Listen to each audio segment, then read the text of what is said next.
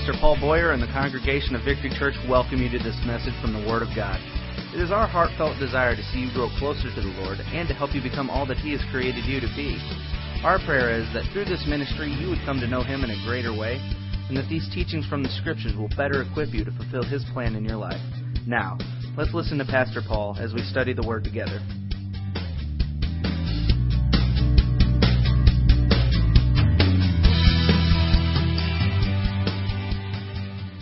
Pastor John, since he's out of town, asked me to preach today. Um, and it's April 1st, April Fool's Day. So don't read, don't, don't read too much into this, all right? He was afraid to ask him to preach because there's no telling what would happen today. So I'm going to keep it, I'm going to keep it, uh, keep it kind of serious here. Actually, what I'm talking about today is, it's no joking matter. There's a lot to be thankful for about what happened 2,000 years ago this week. There's nothing to laugh at. There was nothing in there that was funny.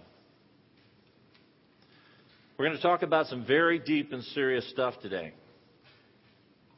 We're going to talk about what God has done for us out of His compassion. And I have to apologize to you up front. My sermon today is going to take you to a very, very dark place. And it's going to leave you there. Because next week, guess what happens? The stone rolls away and the light is back. So today I'm going to take you to a very I'm going to take you to a hole in the ground. I'm going to take you to a grave. And we're going to leave we're going to leave it there. Now I'm doing that deliberately. I'm doing that because I want you to think about this week. I'm doing that because I want you to, to have that compassion burned on your heart today. But know that Easter's coming. Easter is coming. Look at our world today. We're dark. We're in the tomb. The stone has been rolled across the entrance. It's dark and cold. But praise the Lord, Easter's coming. Easter is coming. Let's pray. Dear Lord, we thank you for this beautiful day. We thank you for the time that you've given us to gather together in your name to study your word and declare your truth. We thank you for what this week represents because without this week, Jesus is nothing but a wise prophet. Without this week, there's no salvation from our sin. There's no triumph over death. Without this week, all that we stand for would be nothing. So, Lord, we ask that you be with us today, that you open our hearts and the minds of all that hear what I have to say this morning. And Lord, I pray that these words are yours and not mine. As I labored over this sermon this week, I prayed continually for you to enlighten me. And I pray that this is the result of the Holy Spirit working in my heart to share your word with your people. So, Lord, I ask you to be with us and guide us this morning your blessings on this service. In Jesus' name, amen. Title of the sermon this morning is Behold the Lamb. Behold the Lamb. Now I'm going to take you back a couple of thousand years in history to, to the deserts of Judea. I'm going to take you back to the, to the wilderness side of the Jordan River. And there was a man. There was a man called John who was preparing the way for the Son of God. He lived in the desert. He ate locust and honey, and he preached the coming of the Messiah. Now, many thought he was crazy. Many more thought he was a prophet declaring the coming of the king. Many were offended by what he had to say. John had, in, in, in the book of John, in chapter 1, we read about John the Baptist in a confrontation that he had with the Pharisees and the, and the scribes and the leaders of the, of the church, the religious elite. Soon thereafter, Jesus approaches. And John looks up from his baptisms. He pulls a man from the water and he looks in the distance and he sees Jesus. And this is what he said John 1:29 said, "The next day John seeth Jesus coming unto him and saith, Behold the Lamb of God, that taketh away the sin of the world." Behold the Lamb of God. At that moment, the ministry of Jesus Christ began. At that moment, behold the Lamb of God. John recognized him for who he was. Keep that thought. I'm going to take you 1,500 years back into history from there. I'm going to take you back to the, to the Exodus, to the point where the, where the people of, of of God had been in bondage in Egypt for over 400 years to a point where they cried out under their travail and they cried out to God. They cried out for rescue.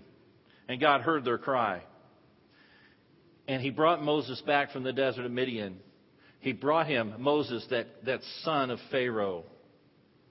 He brought him back to Egypt with one mission to call his people out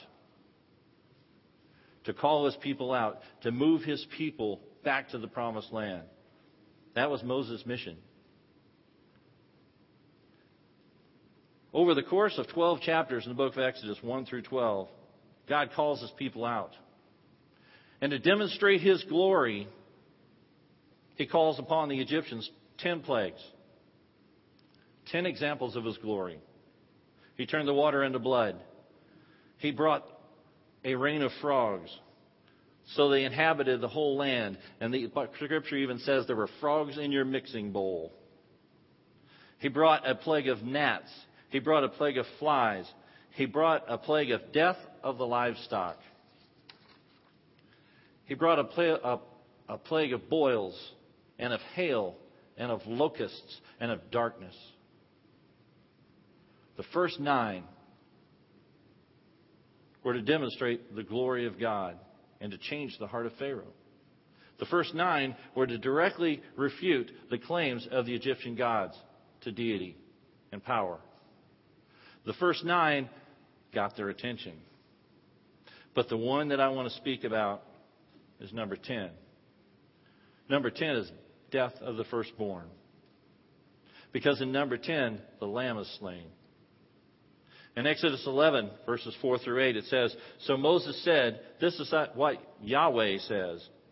About midnight I will go throughout Egypt, and every firstborn male in the land of Egypt will die, from the firstborn of the Pharaoh who sits on his throne to the firstborn of the servant girl who is behind the millstones, as well as every firstborn of the livestock. There will be a great cry of anguish through all the land of Egypt, such as never been heard before or ever will be again.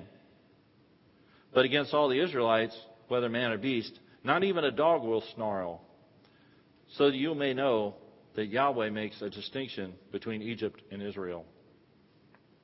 All these officials of yours will come down to me and bow before me, saying, Leave, you and all the people who follow you. And after that, I will leave. And he left Pharaoh's presence in fierce anger. See, God had passed judgment on Egypt. His wrath had come. His glory was demonstrated. All the firstborn shall die.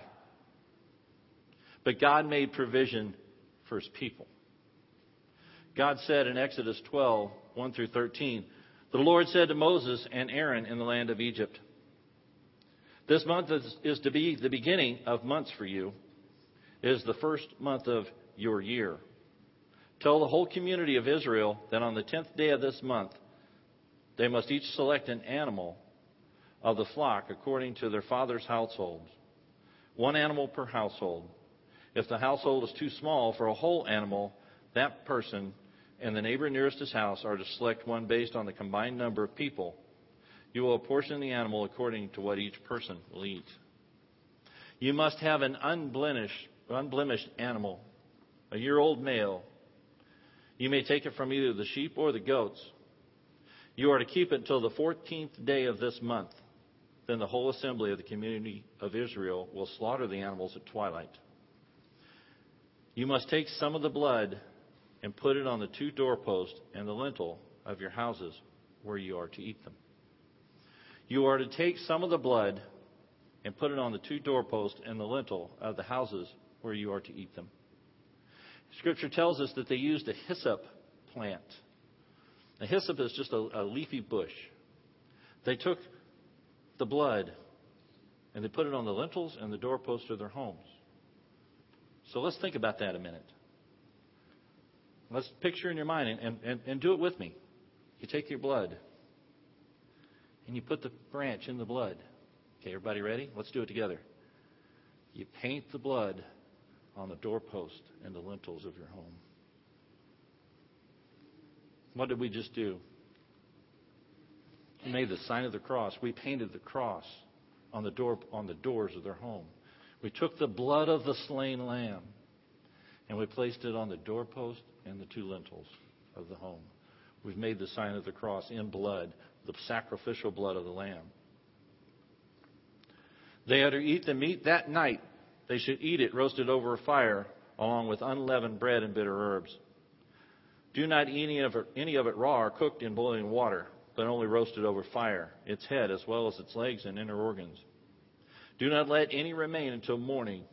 You must burn up any part of it that does remain before morning. Here is how you must eat it. You will be dressed for travel, sandals on your feet, and your staff in your hand.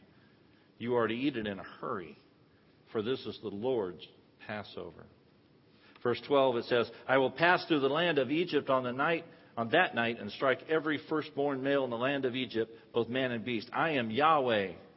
I will execute judgments against all the gods of Egypt. The blood on the houses where you are staying will be a distinguishing mark for you. When I see the blood, I will pass over you. No plague will come among you to destroy you when I strike the land of Egypt. That is the lamb that John saw. The lamb whose blood would save. The lamb that died so Israel could live. The Passover feast was ordained by God to remember that night. The night that he passed over, the angel of death passed over the people of God.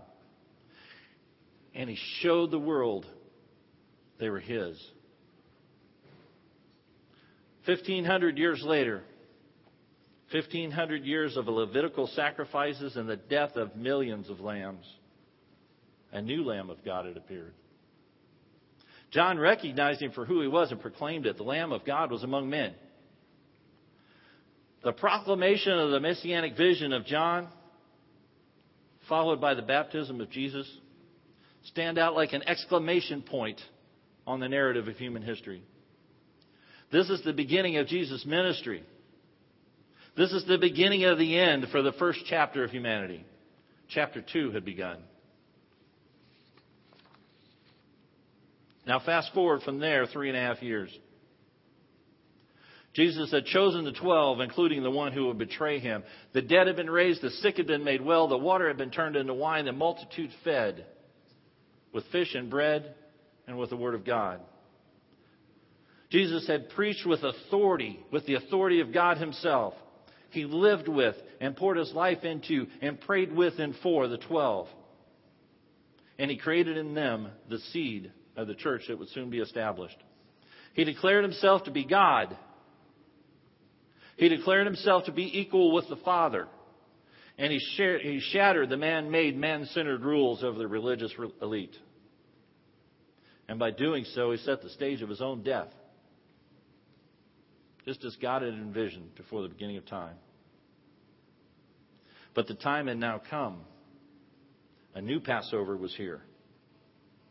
When Jesus, like all Jews, made his pilgrimage to Jerusalem, or pilgrimage to Jerusalem that spring day, he knew that the spirit of death waited him there. The first part of his mission was complete. It was now time to complete the second part. See, Jesus had been to Jerusalem many times. He had been to Jerusalem as a child and as a young man and as a rabbi and as a teacher. But this time was different. This time he came to Jerusalem as a king.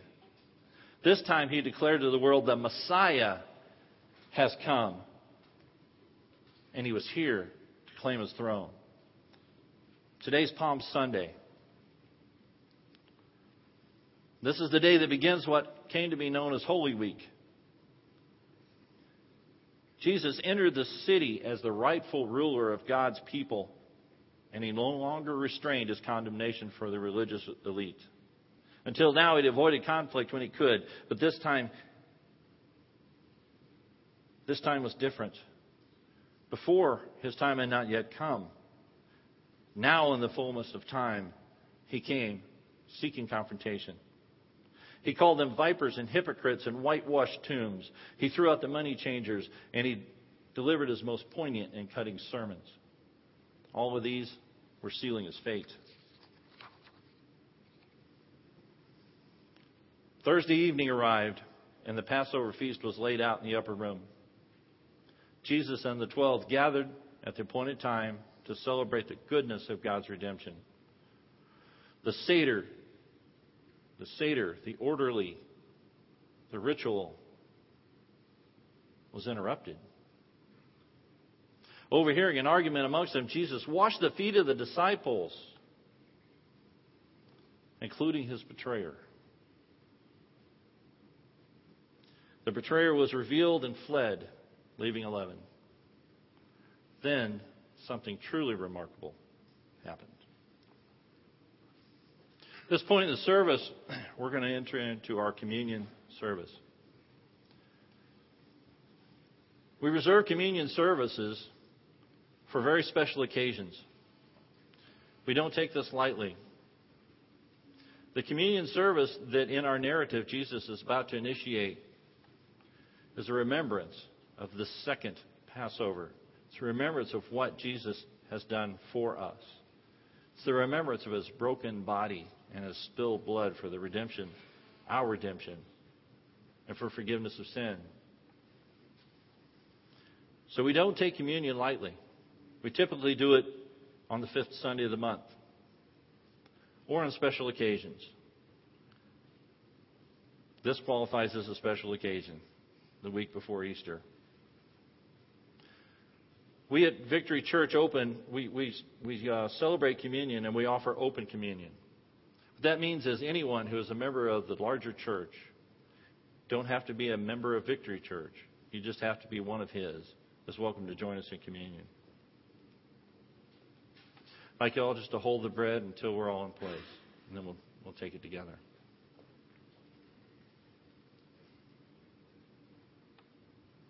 Let's pray. Dear Lord and Heavenly Father, we enter into a solemn time, solid time of worship and reflection. As we take this communion, we ask that you open our hearts to anything dwelling within. Shine your bright light into any dark places. Scriptures tell us to examine ourselves before coming to your table. And if all is not right with our brother, we should make it right before approaching and taking part in your communion. So I pray, Lord, that we take a few moments to examine ourselves. Make sure, first of all, that we are one of yours. Make sure that we've called on your name and accepted you as our Lord and Savior. And if we have any unrepentant sin, this is the moment to repent. Offer that up to you and ask for forgiveness. Lord, we thank you for this bread and for this wine. We thank you for what this represents the broken body and the blood you shed. We ask that you bless it. Bless this service and bless it upon us. In Jesus' name, amen. It says in Luke chapter 22, when the hour came, he reclined at the table with the apostles with him, and he said to them, I have fervently desired to eat this Passover with, with you before I suffer, for I tell you, I will not eat it again until it has been fulfilled in the kingdom of God. Then he took a cup, and he gave, and after giving thanks, he said, Take this and share it among yourselves. For I tell you, from now on, I will not drink of the fruit of the vine until the kingdom of God comes. Then he took bread. He gave thanks. He broke it. And he gave it to them and said, This is my body, which is given for you. Do this in remembrance of me. In the same way, he also took the cup after supper and said, This cup is the new covenant established by my blood, it is shed for you. This new covenant that Jesus spoke of, this new covenant, chapter 3. in the timeline, in the story of mankind. Chapter 3, the new covenant had begun. After the Last Supper, Jesus and his men moved to the Garden of Gethsemane, the olive press. The disciples slept, and Jesus wept and prayed and sweat blood before surrendering to God's will. He was betrayed by a kiss and led away like a common criminal. He would be beaten and mocked and spat on. He would undergo six trials, all of them illegal and all of them invalid. Peter had denied knowing him, and his followers have scattered. He was scourged by the Romans. Do we know what that means? You know what it means to be scourged, especially by the Romans? The Romans were experts in inflicting pain. The Romans knew how to rule with hobnailed boots. To be scourged by the Romans meant he was, meant he was beaten with a whip of multiple tails, multiple strands. Studded on to that whip were barbs and pieces of jagged metal, and at the ends were hooks. Jesus was stripped naked and, and, and draped over a stump, and he was beaten. He was beaten so severely that he was unrecognizable as a man that Roman soldier drove those spikes into his back and pulled those hooks out, ripping off chunks of flesh as it came until his ribs and his backbone were exposed. He's losing tremendous amounts of blood. He's in shock from the trauma and the blood loss. He's beaten and mocked. A crown of thorns is driven onto his head. Blood sheeting down his face, dripping off his beard, running through his eyes. He's taken before his own people, the very people who had a few days before welcomed him as king and shouted Hosanna and laid palm fronds at his feet are now yelling, Crucify him!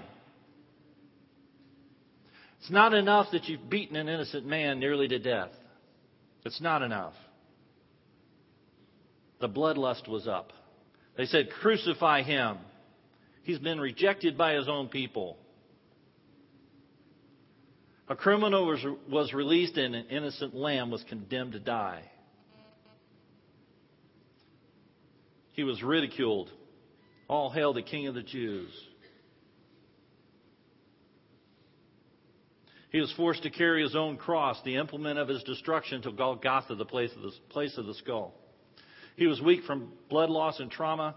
As he staggered under the weight of the heavy beam, he fell and he struggled until a man named Simon was forced to help him.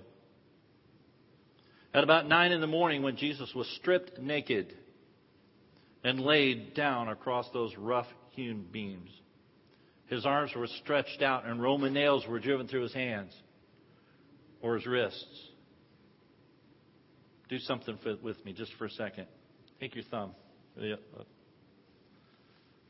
Put it right there, just below the bones in your wrist. Right there in that junction. And press. Feel the pain? If you're doing it right, you're pressing on that ganglion nerve. It goes into your hands. It gives you the feeling to your fingers and down your forearm. Feel the pain? Could you imagine a half inch diameter spike being driven through that spot. It's excruciating.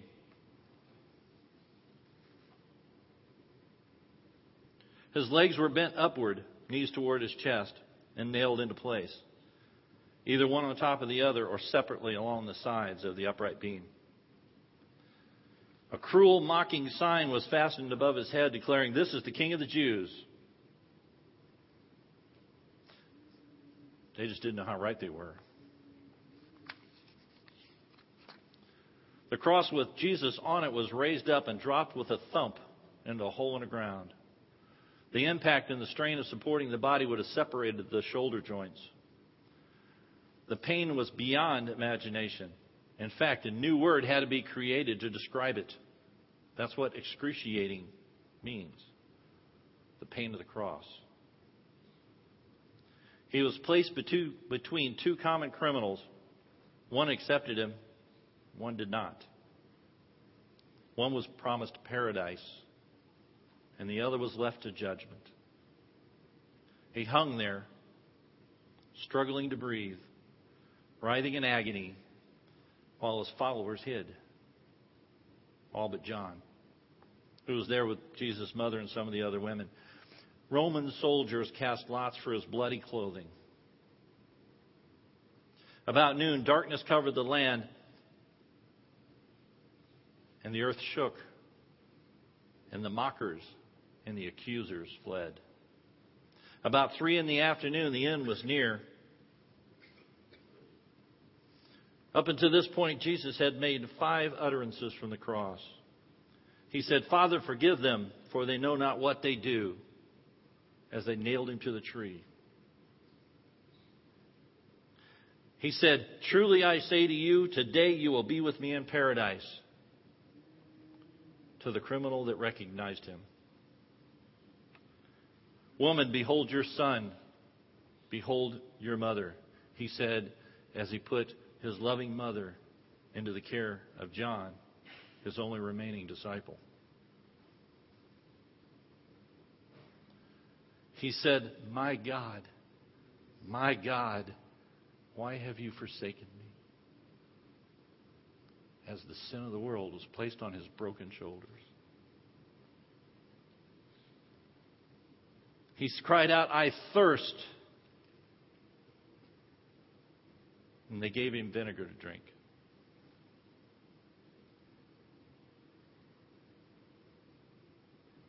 And then he said, It is finished. Father, into your hands I commit my spirit. And then he died. And the earth shook, and the curtain in the temple that separated God from his people was torn from the top to the bottom. The Son of God was dead.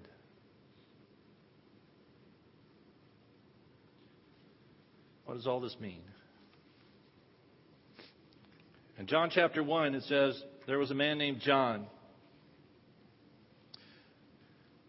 who, went who was sent from God. He came as a witness to testify, testify about the light, so that all might believe through him. He was not the light, but he came to testify about the light, the true light, who gives light to everyone, has come into the world. You see, the, the, the, light of God had come into the world, but darkness had killed him. The men he came to save had tortured and killed him. When they came to finish the execution, they found he was already dead. They stabbed him in the side to make sure. They took him from the cross that was intended for someone else. It was a borrowed cross, and they laid him in a borrowed tomb, and they rolled a stone across the entrance, plunging the light into darkness forever. Or so they thought. This was the second Passover. The Lamb of God had been slain. The second Passover had come. The perfect Lamb of God without spot or sin had been slain for the redemption of God's people. This time, though, it was not to free the people from bondage in Egypt, but it was to free us from bondage to sin. This Passover did not come to cause the spirit of death to pass over the firstborn of Israel, but to cause the spirit of death and sin to pass over the firstborn of all creation. You and me. Jesus died not only to redeem the Jews, but to redeem all mankind. The first Passover was merely a type, a shadow of the Passover to come. The first Passover was a one time event, a punctuation mark in the narrative of history. The second Passover is an ongoing redemption that will cause the spirit of death and sin to pass over all that believe and accept the sacrifice of the Lamb until he returns for his church. When Jesus said, It is finished, it was. Death and bondage was finished. The price of sin had been paid. The ones that nailed him to the cross and all the people on earth before and after that moment had been forgiven and redeemed, and that means me. And that means you.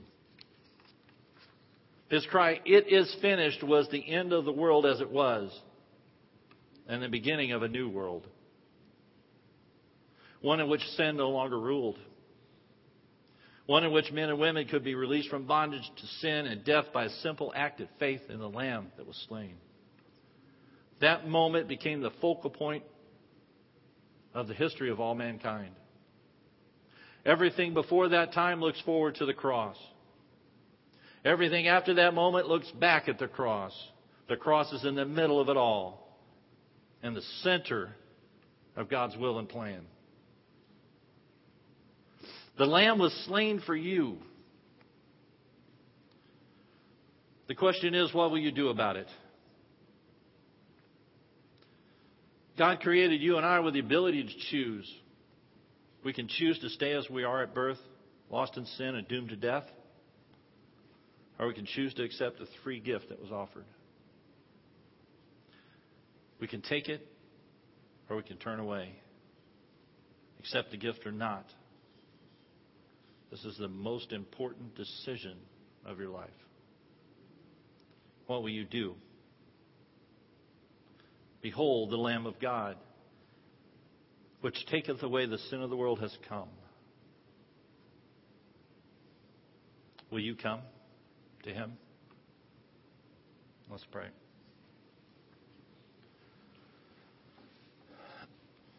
Lord, this is a very dark place.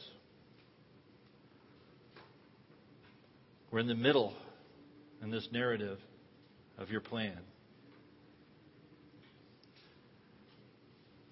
Two things happened that Easter week. One was triumph over, over sin, the other is triumph over death. This week, this, this part of the narrative has taken us to the very darkest place where your light has been extinguished, or so they thought, where sin had won, or so they thought. The reality is different. The reality is that sin had been vanquished. When Jesus said, It is finished, sin was done. It no longer ruled, it no longer holds sway over us. We continue to battle, but the war has been won by the blood of your Son. I ask, Lord, that you bring home to those of us that have already called on your name the truth of that so that we can have the full weight of that redemption. So that we can see just a little bit this week of what your Son went through and what it meant to be the Lamb of God. Remind us again of the sacrifice of your Son for the redemption of our sin and the joy that we have through Him. I ask, Lord, if there are any among us who don't know you, have not redeemed, have been redeemed, that don't know the glory, that don't know the joy, that don't know your Son, that today would be the day that the Holy Spirit works on their heart brings them to a full realization of their position as sinners in need of a Savior and calling out to the Lamb of God to be that Savior. They no longer need to be under the yoke of sin. They no longer need to be in fear of death because the Lamb has come. The Passover has happened. The spirit of death has moved over God's people. So I ask, Lord, that you work on the hearts of anyone who is here that's heard this message that needs you. That this would be the time that they do business with you. They don't have to come forward. They don't have to make a public proclamation. All they have to do is pray a prayer. Something like, God, I understand who I am. I'm a lost and dying sinner in need of redemption, in, in need of a Savior. I ask you, Lord, I ask Jesus Christ to come into my heart and be that Savior. It's as simple as that. So I ask, Lord, that if anyone needs to pray, that they come forward.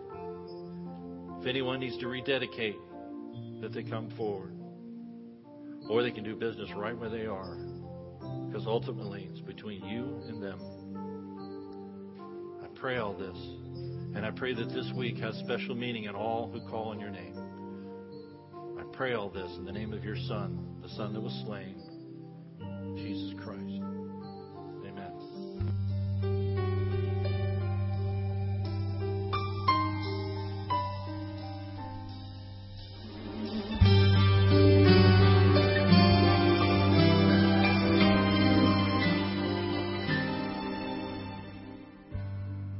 Well, thank you for joining us for this message from the Word of God.